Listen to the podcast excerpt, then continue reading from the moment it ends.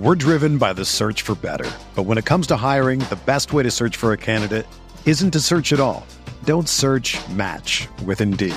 Indeed is your matching and hiring platform with over 350 million global monthly visitors, according to Indeed data, and a matching engine that helps you find quality candidates fast.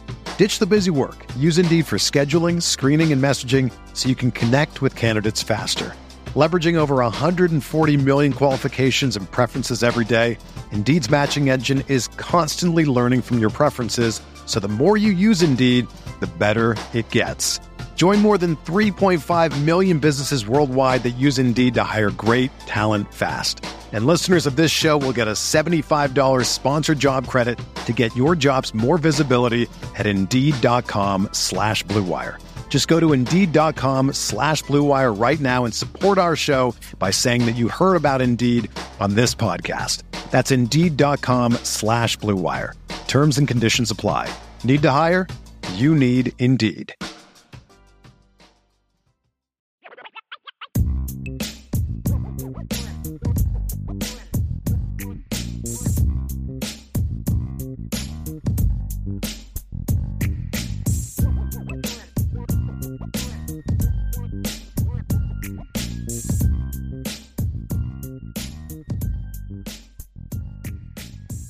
Mailbag time, mailbag time. If you have mailbag Yep. questions, please put it in the chat MB before the question. Make sure we know what is a mailbag question and what is just general chatter. Excited to get into this one though. Obviously, I missed yesterday's show, so Yeah. uh, mailbag time, Oh my god, Mailbag. Ryan, you have it was a marathon. It was literally I- the longest show we've ever done. Uh, other I than had like, a- Thanksgiving one that went like that was meant to go that long in the signing day, but as far as like a normal show, it was I tuned in for a little bit, and then someone had texted me at like six and was like, "They're still going." I'm like, Yeah. "Wow, that's impressive." nuts. It was our first non-special event show that went five hours. It was like Yeah, I was about to say because we went what, what was it like eight hours on signing day this past yeah, year, right, or something on- like that. And then we had like the we like trade people, you know, like people Yeah. take hours off.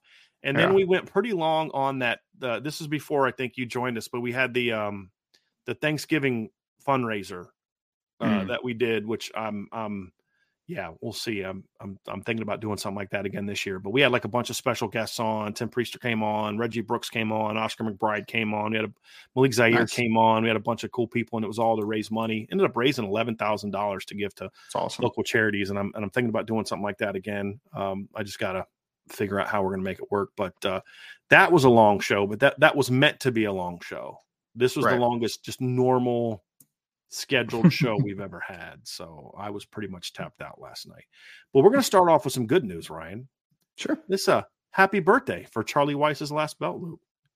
Charlie, thank you so much for the super chat, man. Gents, I'm 32 years old today. Beat USC, please. Charlie, I'm gonna be 32 at the end of the month, man. So we're both October babies, apparently, and about to turn 32. So that's cool. happy man. birthday, Happy birthday. Yeah, absolutely, man. Hopefully, it's You should be saving your money week. though, man. We should be paying you. For Well, he went a little birthday. smaller on the super chat. You know, he's got to save his money. He went Sure. to he was at the the Duke game two weeks ago. Yeah, man. Um, and uh, you know, obviously, uh, yeah, man, happy birthday, buddy. We appreciate you. Absolutely. Charlie's been around for a minute on this. He's he, I don't I don't remember if he's necessarily an OG, but he was on very early. He was on very Very early. Yeah. Yep. I, I hope you have a good one, man. Notre Dame Estime Trucking LLC with a question. Which have been a bigger problem thus far, losing Matt Balis or Brian Mason? And why did Balis leave? I'm I'm not going to get into the stuff with Matt Balis. That's between him and his family and Marcus Freeman and all those other kind of things. But uh, Yeah. um, it's. I think my, Brian Mason was a tremendous part of last year's team. But I've always felt Ryan. To me, the off the strength conditioning coach is arguably the most important hire that a head coach can make. Yeah. And and and for a team like Notre Dame, the second most important is offensive line. I, I really do believe those are the two most important hires, individual hires that a coach can make. And you could argue D coordinators in that conversation as well, but like just a good offensive coordinator with an elite O line coach like a Harry Hiestand's going to be pretty good. Sure. But strength coaches is at the top, and so to me, it's it's losing Matt Balis. The other part of reason why I would say Matt Balis is because you had all, all off season to prepare for not having Matt Matt Brian Mason. You lost Matt lost Matt Balis right before the season started. yeah. And I, I look, is is not having Matt Balis the reason they're struggling? Look, there's no one reason this team has struggled in the last three weeks. It's not well, if Matt Balis is here, Notre Dame's seven and zero.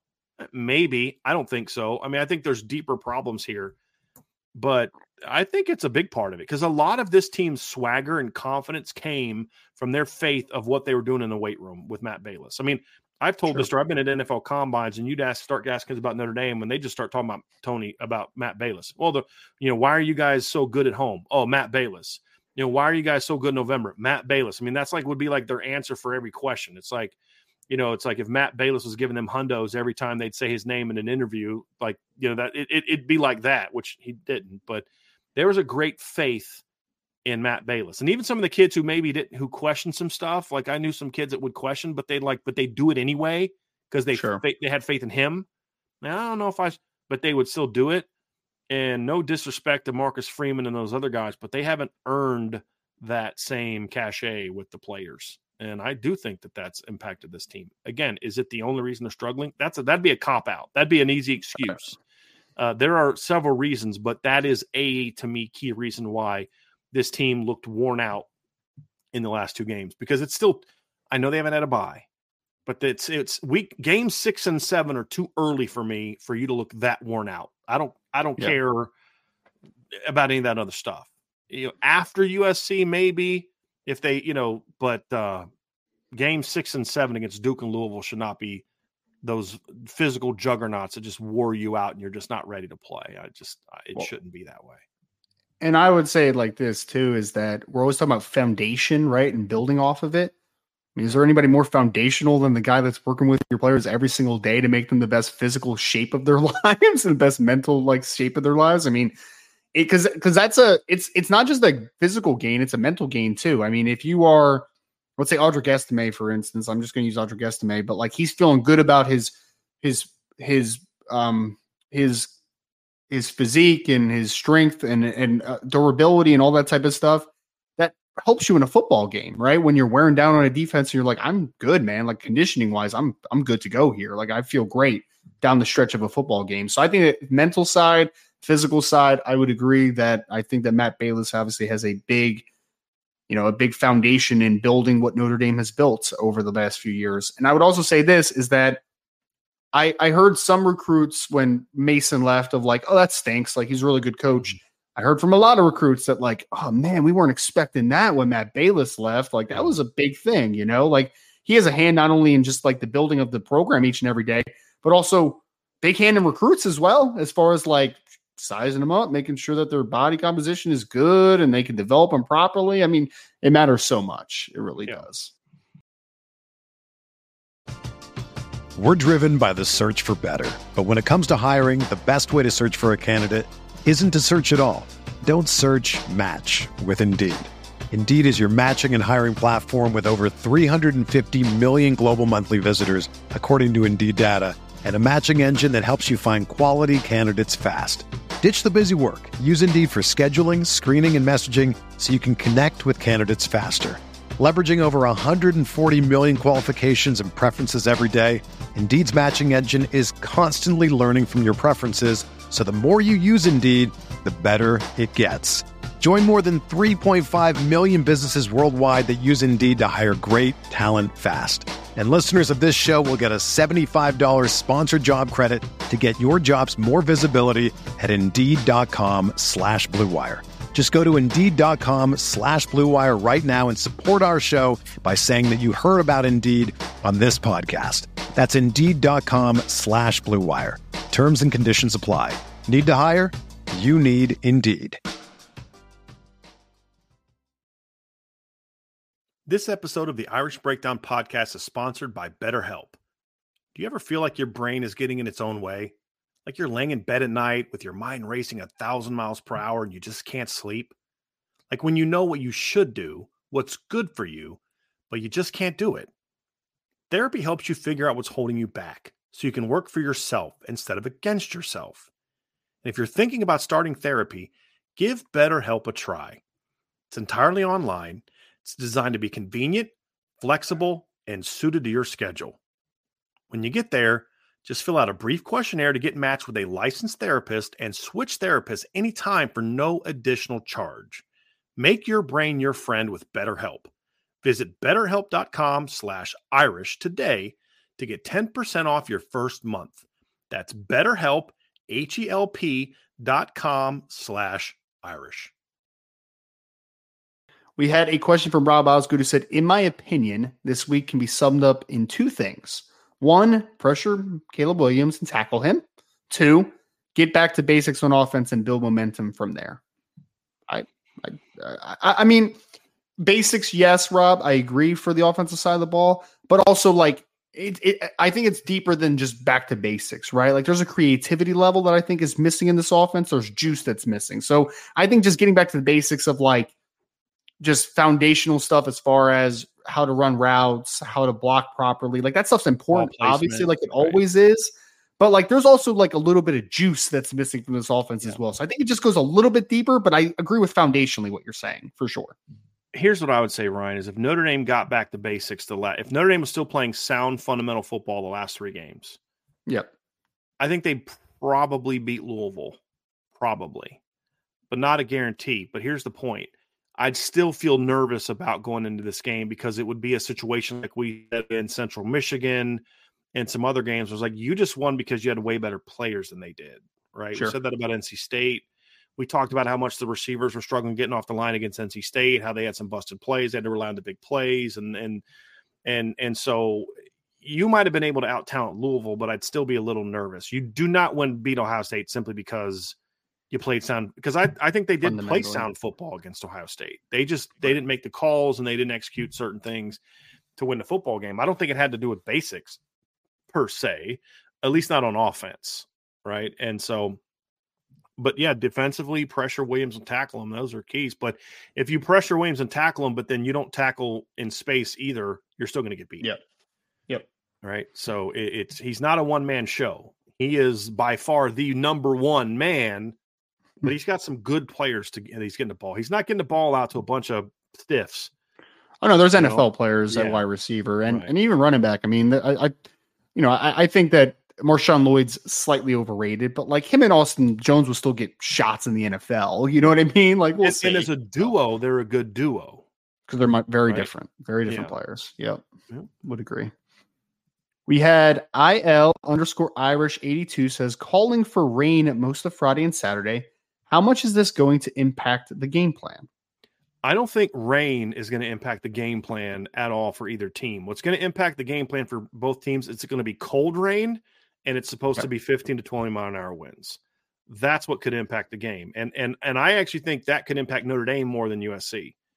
Because Caleb Williams has kind of the arm strength, Ryan, to kind of cut the wind, right? Cut through the He's, wind a little bit. It's pretty right? good, man. It's right. pretty good. Yeah. Where Notre Dame might have to be more a little bit conscious of are we throwing in like both I don't care how strong your arm is. There's certain hey, we're not throwing that route into a 20 mile an hour wind because right. it's because it, the other thing too about wind in a stadium like Notre Dame's is the higher the ball gets, the more it impacts it right? So sure. you may not throw a post route, even though, you know, but you may still throw some 25 yard in cuts, some corner routes with some zip that are 30, 35 yards down the field into the wind because he can cut through it.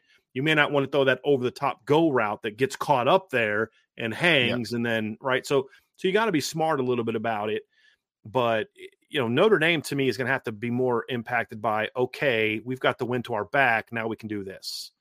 Yeah. Uh, but if it's like it was against against Clemson, where it's just like the wind is just, I mean, because DJ Uiagalelei had a pretty strong arm too, and some of his it balls will get up there and hang up. If yeah. it's like that, then that's advantage Notre Dame because now it becomes a trench game, much more so, and that should it be advantage Notre Dame anyway. And then you got to hope that, like you know, a couple of the times, if if it's really wet and cold, you know, maybe Caleb gets away from the defense a couple times, but slips and falls seven yards behind. I, I was gonna, I was gonna say, know? like if it's really wet, like footing for some yeah. of their playmakers would yeah. be a big thing for me. Yeah, yeah. but you also worry about Notre Dame's players plant to cut and they fall down. I mean, so well, you can just run duo all day, so you don't have to cut as much. I mean, there, so. you there you go. You can bring back last year's offensive line, maybe that might work. But right, right. We had Derek Hart who says Notre Dame is a wounded animal right now. I just want to see them fight back. They have weapons everywhere. No excuses. That's a great point, Ryan. I mean, eh, that that's gonna that's what we say is win or lose. I mean, there's a scenario in which Notre Dame can win this game, and I still have some concerns. just Right. because USC has such huge flaws. I'll probably be pretty happy if they win. I mean, that that's going to take I something, but like if Yeah. they just win because let's say USC just comes in and lays an egg. It's cold, it's wet and raining. and USC just doesn't want to be here. Notre Dame wins and Notre Dame wins a sloppy game. Am I going to feel like, oh, they fixed it all? They're fine. No, I'm not. But the objective is still to win at the end of the day. Uh, And we but- need a win. We need a Yeah. win over a top 10 team. Like we need that win, man. But Need if it. the win is ugly, Ryan, but they fight, they Yeah. battle, they scrap, they claw, they just they they then I can claw hey, with our fingernails for that inch. Yeah.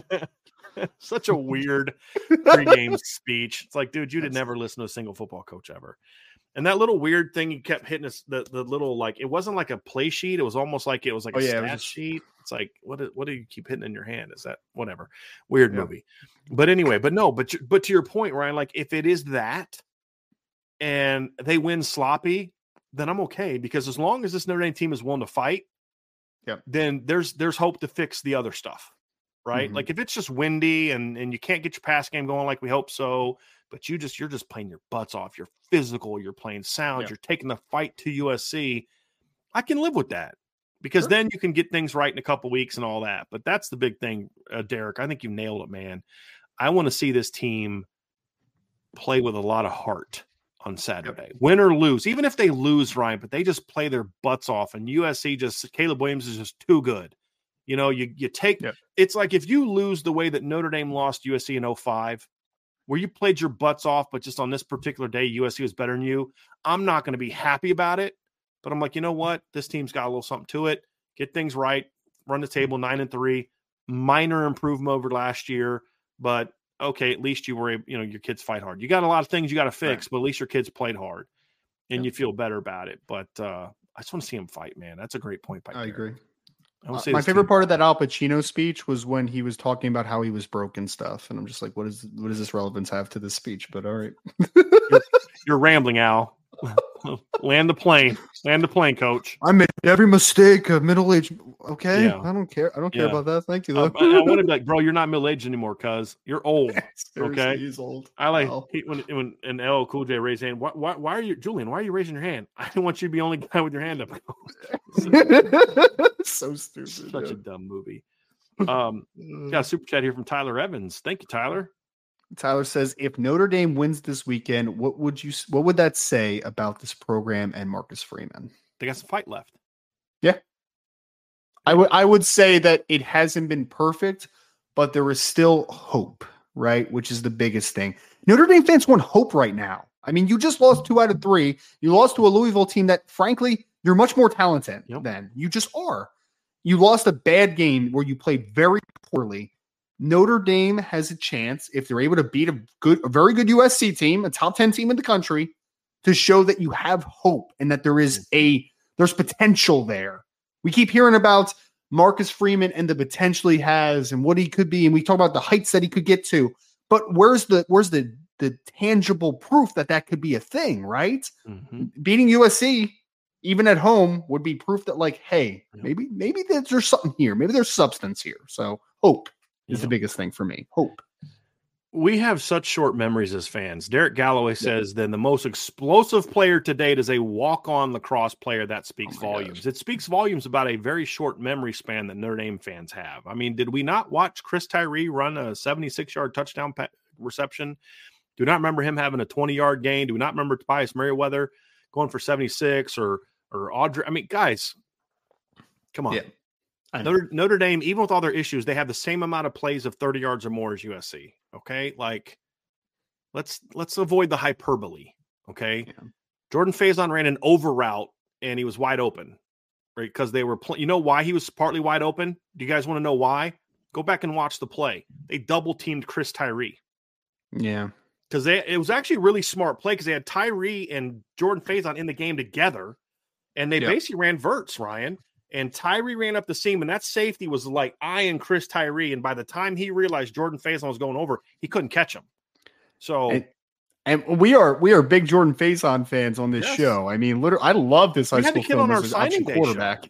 I know, That's man. that's how much we thought of him as a player. Like, dude, we got to get this kid and him But- and Luke Talich on the show. But I would also remember this is that you know who? Uh, I honestly didn't know who 80 was for a second. I'm like, who the heck's 80? Okay. Oh, Jordan oh, Faison. Wow, that's great. Fall camp. That's right. Okay. Yeah. Well, you know who else didn't know who 80 was? Louisville. Didn't know who 80 was. Right. And, and, give him give right. him great credit. I mean, he made a couple really nice plays during the game, and, and he had opportunities. More impressed by the stop route. Ryan, that, right. that he caught like 13 yards because he stopped, he saw the inside coverage and didn't yep. work in. He just like sat right in that hole and gave Sam Hartman a window. That was a more impressive play to me than the touchdown because the touchdown was just okay, you can run to the backside seam and the defense didn't cover you.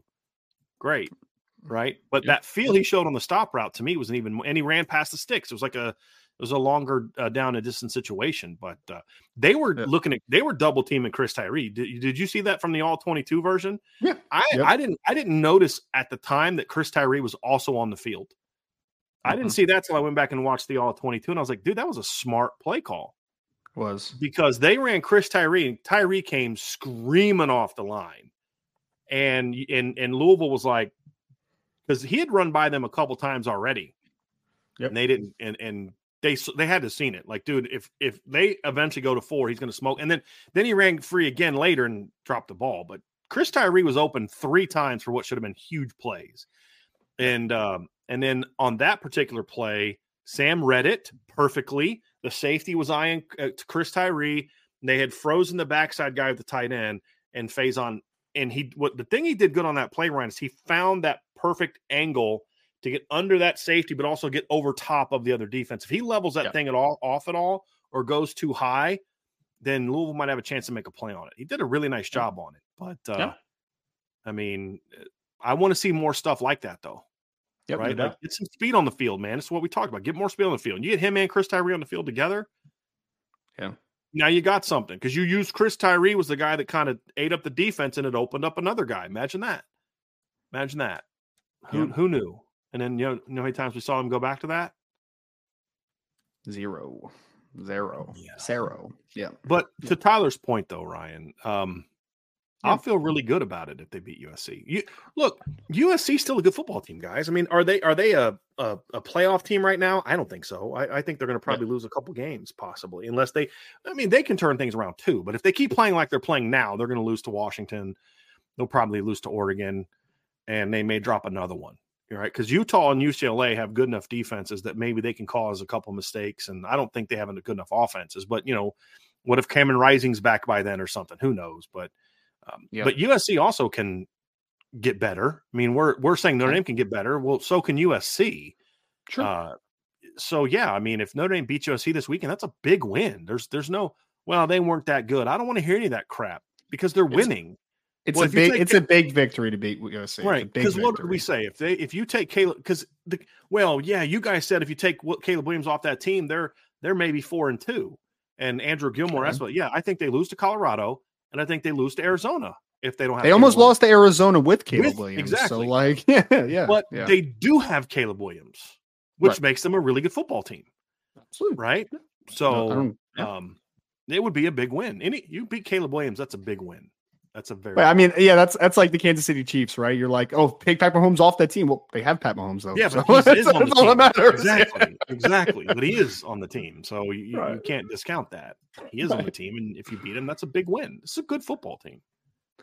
Andy Norm says this has become as a mu- big a musket must win game as it can be due to how the season has unfolded.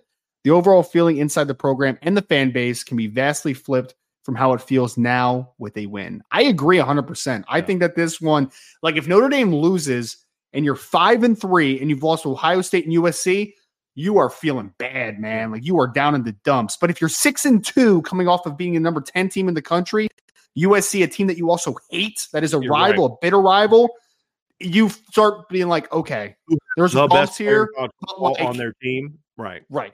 Exactly. You start feeling like, okay, there's a hope, is what I said before. Like you get yeah. hope after that. I think it's huge. I think it's huge. Eh, let me ask you this, Ryan. If I were to tell you before the year, Notre Dame's going to start off six and two, they're going to lose to Ohio State, and you get a pick. Do you want them to lose to Louisville or USC? Which one would you pick? Louisville. Yeah. Yeah. Yeah. Right. Yeah. Louisville. Now, again, I don't like how they lost.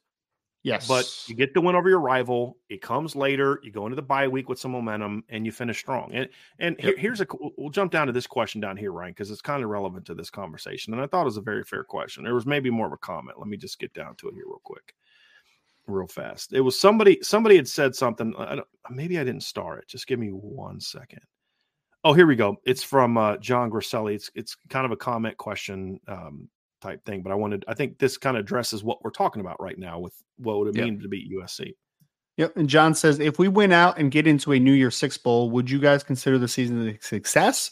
I say yes, but would love to see the wide receivers improve through the rest of the season. It, it, it kind of goes back to what I said earlier, Ryan. Would I consider the season a success? Yes and no. No, from the standpoint of what is the overarching goal for Notre Dame? It's to win a championship. But I think so many times as fans, we can look at it and say, well, if it's it's championship or bust. And I'm like, well, in a very narrow standpoint of is that your goals as a f- program, then sure, it's that. I it, it's it's you say, did you achieve your ultimate goal? No, you did not. Did this team maximize its potential? No, it did not in this scenario. But is 10 and 2 still a success? From the standpoint of this, it is. And this is where you always have to have no we lack way too much nuance in conversations about sports and politics and other things nowadays. It's just either this or this, and that it's rarely that. It's not a success from the standpoint of what is your overarching goal. You fell short of the sta- the ultimate standard, but it's a success from the standpoint of if you went out in this fashion, you beat USC, you beat Clemson, you're you're going to have momentum. You will have improved upon last year's team. You will have earned some big wins, and you'll you'll be going into a situation here at the end of the season where you feel good about the direction of the program. We will all say, John, no, they have not arrived yet. They have not fully arrived yet, but they made progress. And so, in that regard, I would consider it a success uh, in that standard. So, it always requires some nuance because I am a championships are the ultimate goal guy. And you're not, you can't be great at Notre Dame being 10 and 2, but it would also be very foolish and narrow minded and just downright hot take-ish if I said it's championship or bust and anything other than the championship, I'm it's a failure and and whatever. Well, that means for all but what how how long was was Knute Rockne the head coach at Notre Dame? Let's let's look this up, right? Let, let's I'm going to make this point. So that would mean that Knute Rockne in his what see here four, five, six, seven, eight, nine, 10, 11, 12, 13. In his 13 years at Notre Dame, he was a failure 10 times. Failure to go when he went 9 and 0 in 19 because they didn't win a championship. Failure in 2020 when they went 9 and 0. Failure in 21 when they went 10 and 1. Failure in 23 when they went 9 and 1. Failure in 26 when they went 9 and 1 because they didn't win a championship. Well, I, I, don't I don't think that's a really smart way of looking at things unless you're just trying to score, you know, points or, or write something that's clickbaity. Uh, winning a championship is always the objective. It's always the standard. And if you don't win it, you're falling short of the standard. But that doesn't mean that you're not making progress as a program to a championship or getting back to a championship. And so in that regard, 10 and 2 is a success there's no scenario for me where I would consider a nine and three regular season a success. None. Because that is too you're you're underachieving too far. If they go 10 and 2, they're one game worse than I predict them to be. I'm disappointed by that, but that's a good season. That's a successful season. If you're 9 and 3, for me, that's two games off of what I expected them to be. And I can't count that as a success because there are not three teams on your schedule that have better rosters than you. You lost to one team that arguably has a better roster than you, and you would have you lost to another team that does not have a better roster than you. And I'm I'm sure the USC fans in this chat would would disagree with us, but I don't think USC, if you go top to bottom, has a better roster than Notre Dame either. They have a way better quarterback, which is what makes them dangerous. But as far as just the quality of the roster, they don't. So my point to, that I was making, Ryan, is nine and three would not be a success because you would have to lose to at least two games to teams that are just you're just have a better roster than. Ten yep. and two, small narrow championship or bust, not a success. But if you're evaluating the program properly, a ten and two season is a good season. It's a step forward season. It's you're not there yet, but you made progress. and you're only one game off of what my prediction was for the season. It's not as good as it I wanted it to be or as, as it could have been. You didn't maximize your team, but you still had a good yep. season. You had a successful season. It's going to help recruiting. It's going to help give you momentum because you're going to end the season on strong notes. And I think it'd be foolish for me to say that that's not a successful season. It's not the ultimate success. It's yep. it's you still have work to do, but that's a step forward type of season for me. It is. The longest field goal ever attempted is 76 yards. The longest field goal ever missed? Also 76 yards. Why bring this up?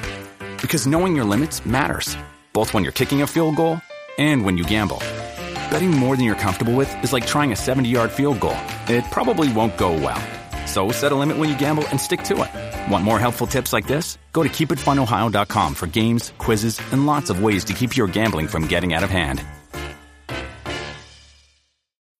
When you need mealtime inspiration, it's worth shopping Kroger, where you'll find over 30,000 mouthwatering choices that excite your inner foodie. And no matter what tasty choice you make, you'll enjoy our everyday low prices, plus extra ways to save, like digital coupons worth over $600 each week. You can also save up to $1 off per gallon at the pump with fuel points. More savings and more inspiring flavors make shopping Kroger worth it every time. Kroger, fresh for everyone. Fuel restrictions apply. I, I think for me, it's like the standard is always the standard, right, John? So like ten and two, even if you win a New Year's Bowl, is not where you ultimately want to be.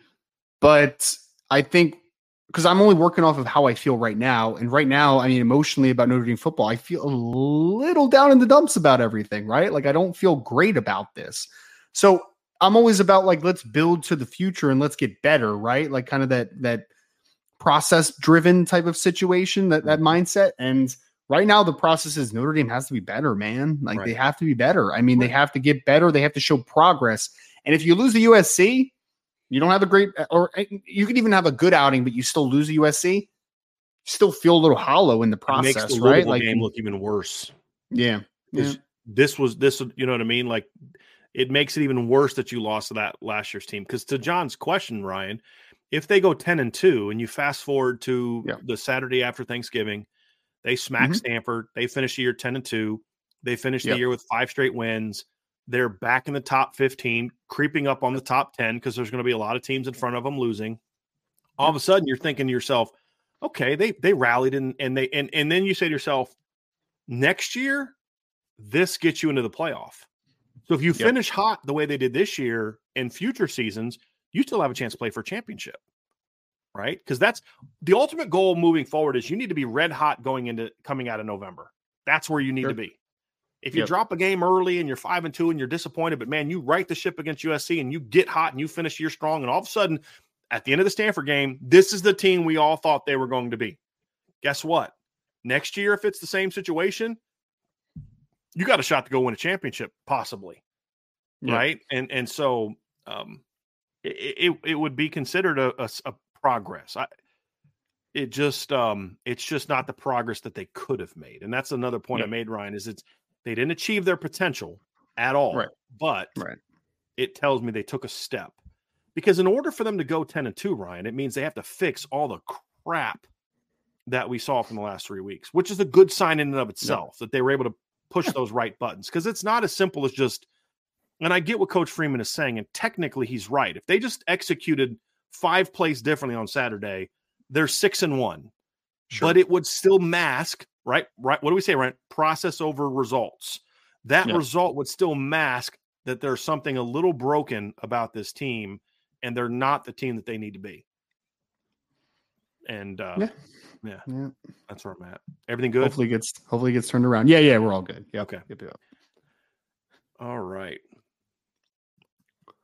All right. It's from Indiana Jones. I like that. That's funny. Um, with a lack of off, Indiana Jones is that is that? I, I thought in Indiana, Indiana, yeah. like Indiana Jones. Yeah, I, I don't know. I was wondering if like that's, that's an interesting one. Good one. That's I like funny that. though. I, I like it. Yeah. With a lack of offense against good competition, are you worried about losing the elite offensive?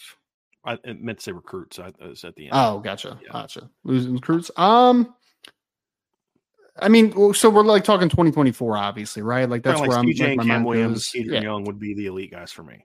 Um, not not not yet. I mean, uh, I don't know. Not, at this time, no. I'm not. I'm not worried about it.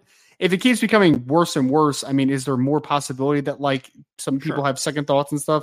Sure. I mean, a couple of those guys, they're like, I don't see Cam Williams going anywhere, for instance, right? Like, I don't see CJ Carr going anywhere, for instance, right? Like, so I, I think from a just like a full vantage point, does it worry you on the recruiting side? Sure, it worries you worries you on the recruiting side, but like some guys, no. I think it's a it's a it's a individual by individual basis as far as who I would be worried about. So you have to also look, Ryan, at the makeup of the class. Yeah, I would have been more worried about losing guys last year when they weren't doing well than I am this year. Simply because the makeup of last year's team was a little di- last year's class was a little bit different. Like yeah. CJ Carr and Cam Williams are both local kids, right? Yep. They're they're both right down the street. They both understand. And then they're also the other thing you got to look at is is if the offense continues to struggle, they're going to look at it and say, "There's a chance for me to step right into that sucker because I'm what they're missing." Sure. And mm-hmm. so far, that's been the reaction from some of the different conversations I've had. So, but if if it keeps happening, sure. Um, look, I, they're not going to play this bad all season. The question is, is they're going to get it fixed at some point. Just question is when, and is it too late to really have a successful season? That's the question. And back to the beginning, right? That's why this game is so important. If you can fix it now and win this game, you're good. You know, it's like, yeah, stuff's got to get done. You got to make some personnel changes in some different areas, and you've got to make some philosophy and schematic changes. Sure, those things got to fig- be figured out. But you're you're feeling a lot better about making changes at eight and at ten and two compared to nine and three or eight and four. Yeah, that's the reality of it. Um, did we answer this one, Ryan? Is it? Did we get this one already? Yes. Yep. Okay. Must win game. Yep. Yep. We had Nathan Milton who says, "What do you what do you hope to see from the offensive line this week? Rotations, different starters. How will the confidence be impact, impacted of the interior after being rotated last week?" Nathan, that to me, Ryan, that's going to be determined by um, the last part. It's going to be determined by how they handle it this week. Like this is one of those weeks with some things that happened last week. This is one of those weeks where I'm not a big fan of coaches apologizing just to apologize. I think sometimes apologizing just because can make you look weak. Yeah. And and but sometimes when you genuinely screw up and how they handle this O line situation, and, and we're not going to get into it in this show, but if you want to know what we're talking about, it is on the premium message board. So Nathan, you'll know what we're talking about when you handle it that way, that's one of those ones where like, dude, we have this up. This is on us as coaches, and we got to own it. We got to step up and own it, and say, hey guys, this is on us. Now here's what we're going to do moving forward. But this was on us. We we screwed we screwed the pooch on this one, and players will respect you for that. They will. Now, if you're apologizing every week, it's like, hey guy, how about you stop effing stuff up, man? That'd be great. You know, uh, or apologies become hollow and shallow. Like, did you apologize every week? Stop doing it. Like, it just, you're just saying that just to say it because you think we want to hear it. Like, but in this case, I, I think it, it, you know, just oh, not apologizing, like, like, oh, we're weak, and you know, but like, you got to own this. Is basically what I'm saying. Like, it's got to, yeah. hey guys, I screwed this up. This is on me. Coaches need to be willing to say that when they really drop the ball, and then this, and and if you're on the message board, you'll have a great understanding what we're talking about. But they really dropped the ball and how they handled the O line rotation, and as far as from a communication standpoint, they got to own it fix it, make sure that the players are clear on what needs to happen because I don't actually dislike part of what they did. I'm actually okay if you want to get Andrew Kristofic a couple series, not at center, because I'm not a fan of rotating centers, but you know, maybe at right guard. And I'm definitely a fan of getting Billy Schrauth some snaps because he had a yeah. he had a he had a couple of the worst snaps of the game, but he also had about three or four of the best snaps of the game for the for the from the guards, right? And so again, more experience he'll get better and better and better. Because the reality is, Ryan, yes, Pat Coogan is going to grade out at a higher percentage right now than Billy Schrauth. But what Billy showed me on Saturday is what we always thought. When he is when he knows what to do, he is he can be dominant. And he showed that yeah. on Saturday as well. And you need to get that going. And so, yes, he needs to play more. And then the better he plays, the more consistently, effectively he plays, then you play him more and more and more. That's what I would do. That's how I would handle things moving forward. I'm not going to wholesale change the offensive line, though. I don't think Rocco's done anything right now to. I mean, I actually thought regrading it, I actually thought Rocco was Rocco and Zeke are probably the two guys that I thought were better, much better than what I thought watching live on the rewatch. Not that Rocco was necessarily great, but he was better I thought Zeke Mhm. was a lot better. I thought Schrauth was better. The tackles were were worse. Joe Alt was worse than I thought watching live. Blake Fisher was as bad as I thought it was watching live. Um, and Andrew Kristofic looked like a dude that hadn't played a, that position a whole lot before. That's what Yeah. he looked like. The rotation thing just didn't make any sense. I mean, I come back to it. It just didn't like I I have no problem. I also have no problem with Billy Schrauth getting reps. I have no problem with Andrew Kristofic getting reps, but like make it make sense. like uniform, you know, like it, it just it, it didn't make any Ryan? logical sense. Yeah. If you're going to put Andrew Kristofic at center, wouldn't it have made more sense to have his first series be with the two starting guards and not Yeah. another new guy in Billy Schrauth playing his first meaningful down, where now Andrew's got to worry about getting him set? I just uh, to me that just sure that's have. what I say why it just doesn't make as much sense. And wouldn't it benefit Billy Schrauth for his first series to have the veteran left tackle and the veteran center beside him on his first series?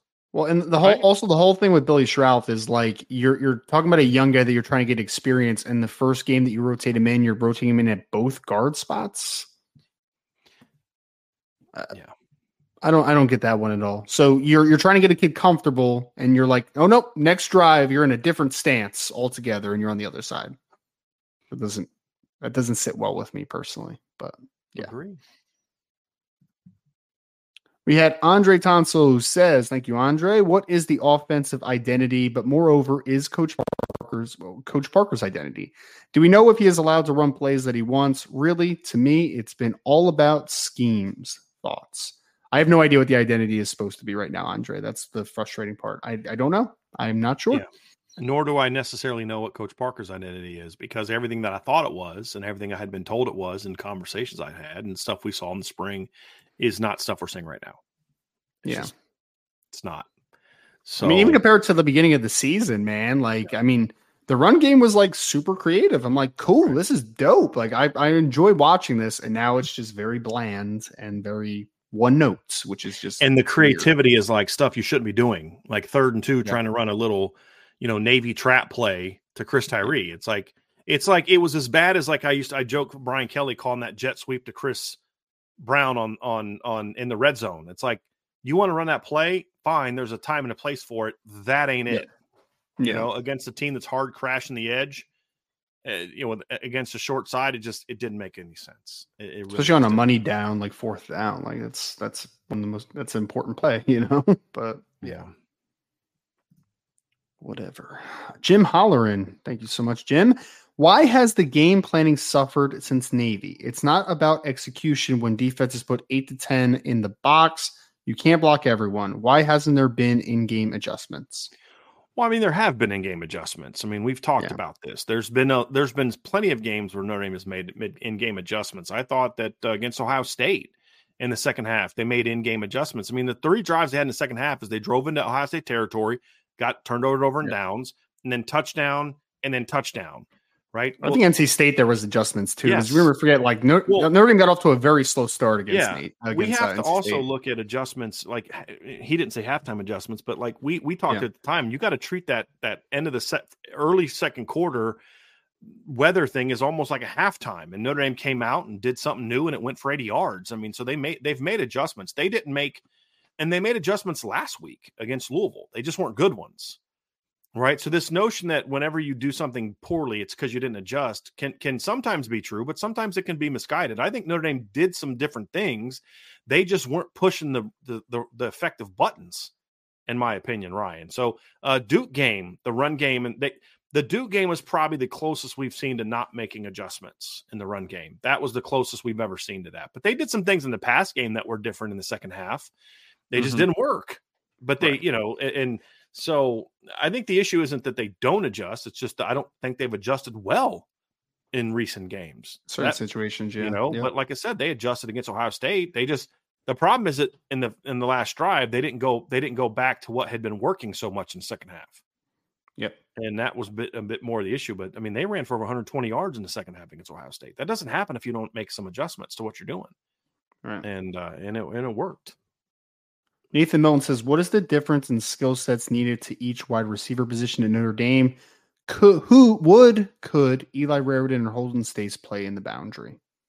Well, Raridon could. I mean, I thought they um, made a mistake with Eli Raridon last week. They were asking him to do a lot of important stuff last week, and I I thought that was like we thought they'd play him like you know ten snaps, just let him get his feet wet and and yeah. uh, and go from there. And it's kind of like they they kind of like threw him right into the fire, man. Like I understand you got a game, you got to go win, but it's like you're having this guy run like vertical routes, and you know he didn't he didn't play a ton, but like you know, ten plays, but it's kind of like man, you he he just looked rusty. Just kind of expected yeah. him to look. Um, yeah.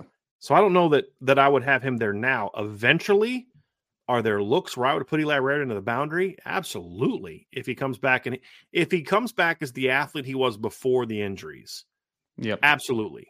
He is the yep. he is the closest thing to Tyler Eifert from a potential they're different athletes, Ryan. Tyler was more smooth, Eli's more explosive. But what I mean by similar to Tyler Eifert is from a usage standpoint, how you can use yep. him. Because they would put to his point playing the boundary. I mean, some of the biggest plays Tyler Eifert made in his career were lining up outside as a boundary receiver. The touchdown pass against Stanford in 2012, that was an outside receiver fade ball. Yep and Everett put it perfectly. So yeah, absolutely. I would I would I would consider using Eli Raridon there. Holden Staes, uh, yes, in some certain situations. Mitchell mm-hmm. Evans is another one. So I, I, think all three of them have some things they can do in the boundary. I don't know if I'm ready to put Holden there yet, based on what I've seen from him. Mm-hmm. His skill set can eventually be that kind of guy.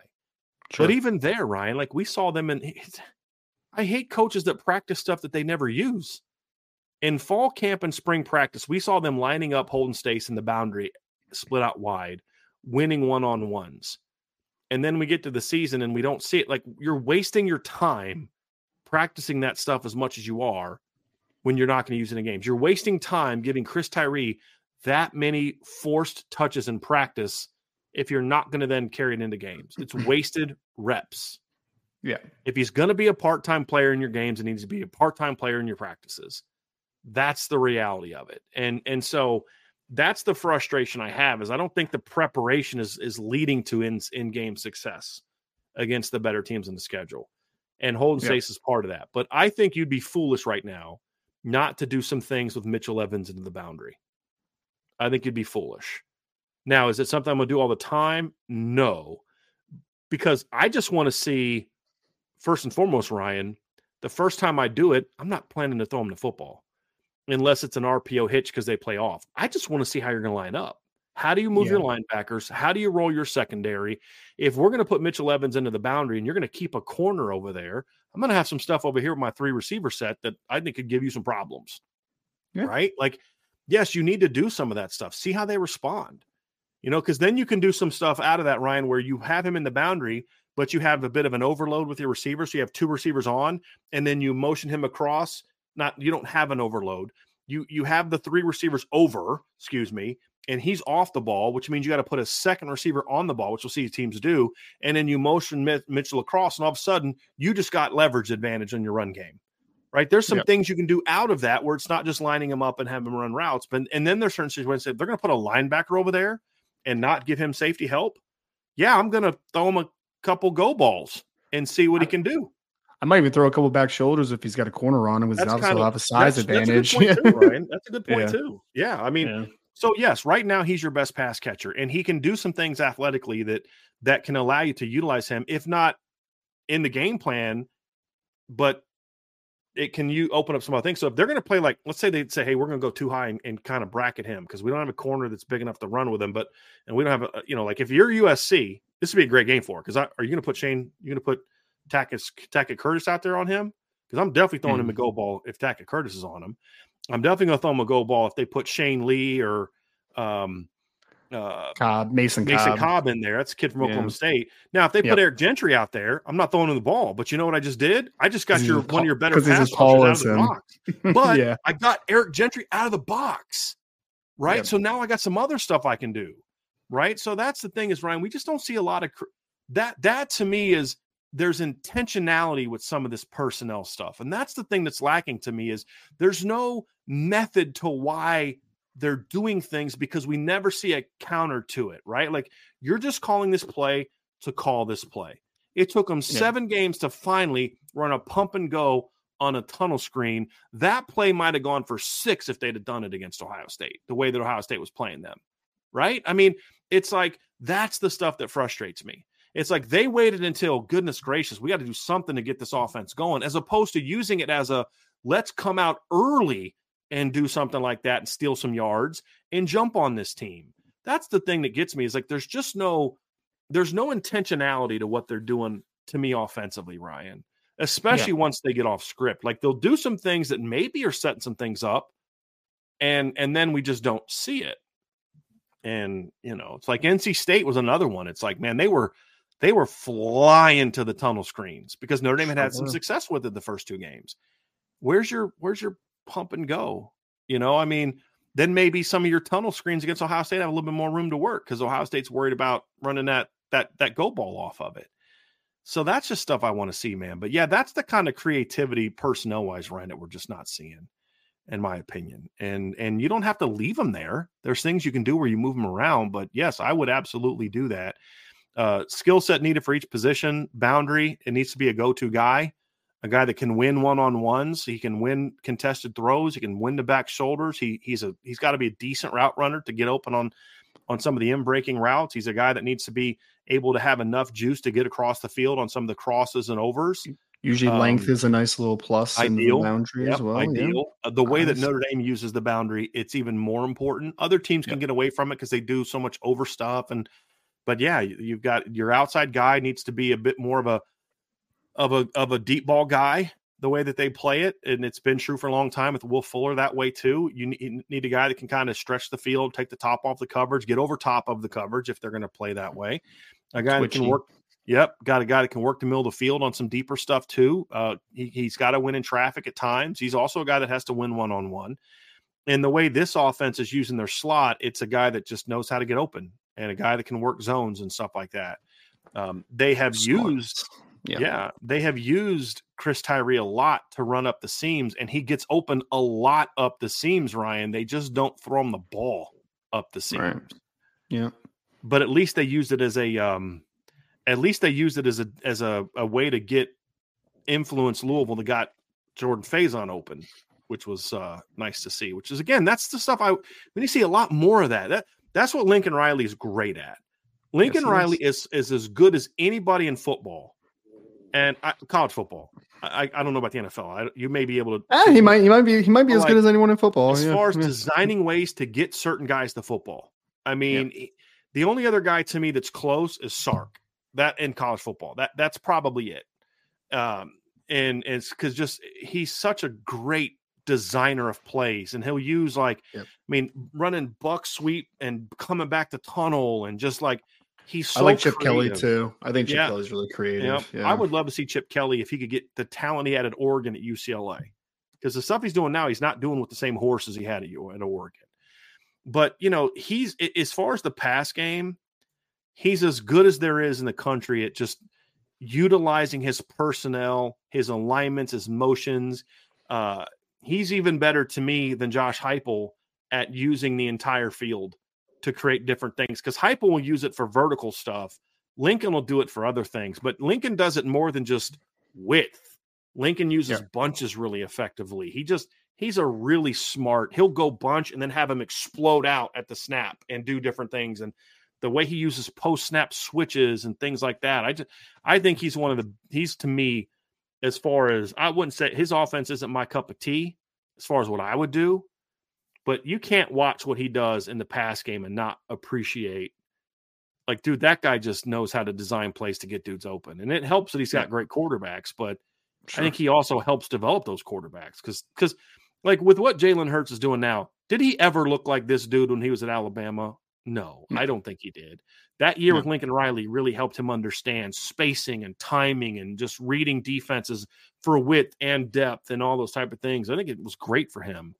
Yep. And um and it's helped turn him into what he's come become in the NFL. So um I you know, he he does a great job with that. I just want to see Notre Dame beats be better at it because they don't hardly do any of that. A little bit of it on Saturday once, but just not enough of it. Not enough. I agree. It's more we of a had, comment from Jeff here. Yep. Jeff the monk says, Brian, I am not sure if offense is going slow. They just look too deliberate, over calculated. That's that's fair. That's actually really fair. That's kind of what we mean, yeah. Jeff. That's a great way Yeah. of putting it. It's to, that's what just say when we say there's no urgency. They're just they just everything they do is slow. I think Jeff's point is. I think that's a, a much better way of phrasing it because I think when you use the word slow, Ryan, it implies you are slow as No, opposed to you are going slow.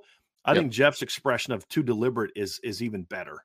That's Slow paced. Yeah. Yes, agree. Agree. very methodical, deliberate. That's a great way of putting it, Jeff. Absolutely Yep. agree with you. Angelo Tortellini I says, got hungry all of a sudden. Want some pasta I, am of a sudden. I am also very hungry. Jeff Brohm coached the pants off this staff. What do you think Riley is capable of on offense versus a wounded Notre Dame team, which suddenly lacks confidence in their staff? I'd love to see a turnaround. Can you guys stop saying that? You- we have no clue if Notre Dame's players have lost confidence in the staff. Maybe they have, Yeah, maybe they haven't. We have no clue. You have lost confidence in staff. And I'm not even saying that you're wrong to do so. But can we please stop projecting our feelings about the coaches and the players onto the players and coaches? Right? Can we not do that? So they this team lacks confidence. Doesn't mean they lack confidence in, in the coaches. It could mean they lack confidence in themselves. It may mean they lack confidence in the coaches, but we don't know that. What we know is they don't have a lot of confidence on offense right now.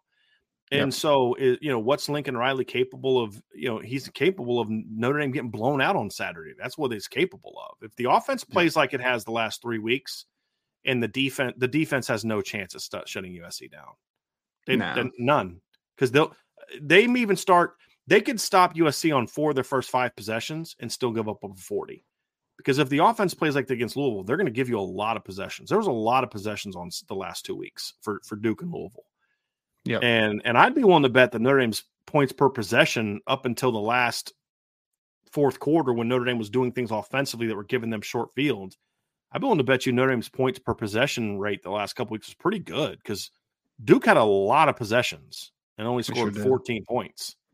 Yep. You know, so um, yeah, he's capable of putting up a lot of points if they don't make changes. But I, I think I don't think we should just assume that Notre Dame is going to come out this week and just continue to do the same stuff because they're facing a much different opponent in every phase this week than they did the last two. Yeah. We had Ryan Loftus. What's up? Have you guys seen anything to lead you to believe the changes will be made by Saturday? Nope. No, No. I, if I'll I'm be hon- be I'll honest, be Ryan, go. Yeah. go. Well, I was going to say, I would be honest that I listened to Coach Freeman's press conference yesterday and I didn't feel good about it at all, to be honest with everyone. I, people were talking about on the board. I didn't want to put my two cents in it, but like, I hope that it's just complete coach talk and that things are happening behind the scenes, but like, there's nothing to lead me to believe that that's Right. a reality that's happening right now. I have Yeah. no idea. The thing I loved, and I said this yesterday, Ryan, from his press conference, is I love how quickly he shot down the whole "your team's tired" thing. That was my Yeah. favorite part of the press, and he was he was adamant. Like you could just see his whole body language. Like, no, we're not we're not using that excuse. But a lot of the other stuff, it's like, you know, I don't want him to throw his coaches under the bus. I don't want him to throw his players under the bus. I don't want him to start blaming people. I want him to take ownership and just say, hey, look, you know, Yeah. we're. But uh, to your point, Ryan, is I don't care what a coach says. I care what a coach does. And we learned over time that when Brian Kelly threw people under the bus in in in prac in, in things, that's what he meant. That's what he believed, and that's so we never saw the changes. I don't know the answer with Marcus Freeman, and and so I didn't know what the changes were going to be last year coming out of Stanford. We just saw them. Yeah. Well, I don't know what the, eh, eh, like to me it's like he gives he gives he says the right things about process versus results, but then we don't always see that I- lived out. You know, it's like it's like they needed the Louisville game. Is that the thing they needed to, to wake up where a, a a a more veteran staff would have taken the Duke game as we got lucky, fellas. We got lucky to win this football game. And we got to make some changes. And I don't think that they did on offense. They didn't really make any in this and some of the changes they made, Ryan, were just like, that's your answer. And Right. that's really where my lack of faith comes from. Is it is is will they make changes? Yes. My question is, will they make the right changes? That's where my confidence is That's a good uh, point. lower for the offense. It's it's just like I don't need Marcus Freeman to lay out the blueprint to media, right? Like to tell him like this is what I'm going to do, this is what I'm not going to do. This like I don't need that, but he just keeps harping on a couple of the same things that make me super worried. You know, as far as wanting to establish the run and it's all about execution. It's like, no, dude, it wasn't all about execution. I I- I just want to hear we didn't get the job done on Saturday. We are working to fix it. And that's all I need to hear. You know, that's the process. But I just think that the emphasis on what process he's trying to fix is maybe what has me a little worried. But I hope I'm wrong. Hope I'm very wrong. Well, and that's where you get into a coach, Ryan, who's still young. We don't know the answers. Like we knew when things weren't going well in the last couple years with Brian Kelly, you just knew it. And guys, they're not going to do anything different because that's just we know that's just who it is. I don't know what Mark. My my hope is eh, because right now, Ryan, we're hoping. Yes. My hope is, is that. Marcus Freeman's going to handle the Louisville loss much like the Stanford loss last year, which is okay, we're going to make some changes. This isn't okay. I'm taking ownership of this and we're going to fix this. We're going to do this. We're going to we're going to be different. But I I don't I don't know that. And I don't and I don't know and here's the biggest concern. I the changes that need to be made to me are not really what I believe Marcus Freeman's philosophy is. The changes that need to be made are more tempo, spread the field, get the ball outside, do those type of things. Yep. And he has never shown in his tenure a willingness to allow his offensive coordinators to do that against good teams. right. And that's my concern. Now, Yep. he's still young. Doesn't mean Very that he young. won't do that now, Sure. but we just need to see. And if he does, I feel good about I Ryan, I actually feel if Notre Dame makes the necessary changes that we talked about, some of the ones we've talked about, and, and some others that they see that maybe we can't see because we're not there at practice, Right. they should beat USC. I'm They not saying should. it won't be earned and it won't be a Yeah. good victory, and it'll. But if if again, if Notre Dame plays their game, they have the better top to bottom roster than USC. I just don't have any faith that right now that they're necessarily going to do that because it is a lot of changes to make in one week. To be honest with you, Yeah.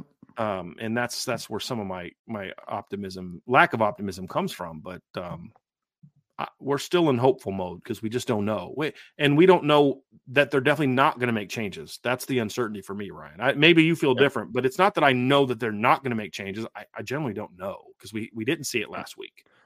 Well, I I think there's more skepticism than optimism for me Yeah. at the moment, just because I haven't seen anything that would lead me to be optimistic at this point as far as making changes. So I hope I'm wrong. I hope I, I hope I I want to be wrong. I want to be pleasantly surprised. Yeah. So Agree. I I'm hopeful. I'm very hopeful. Agree.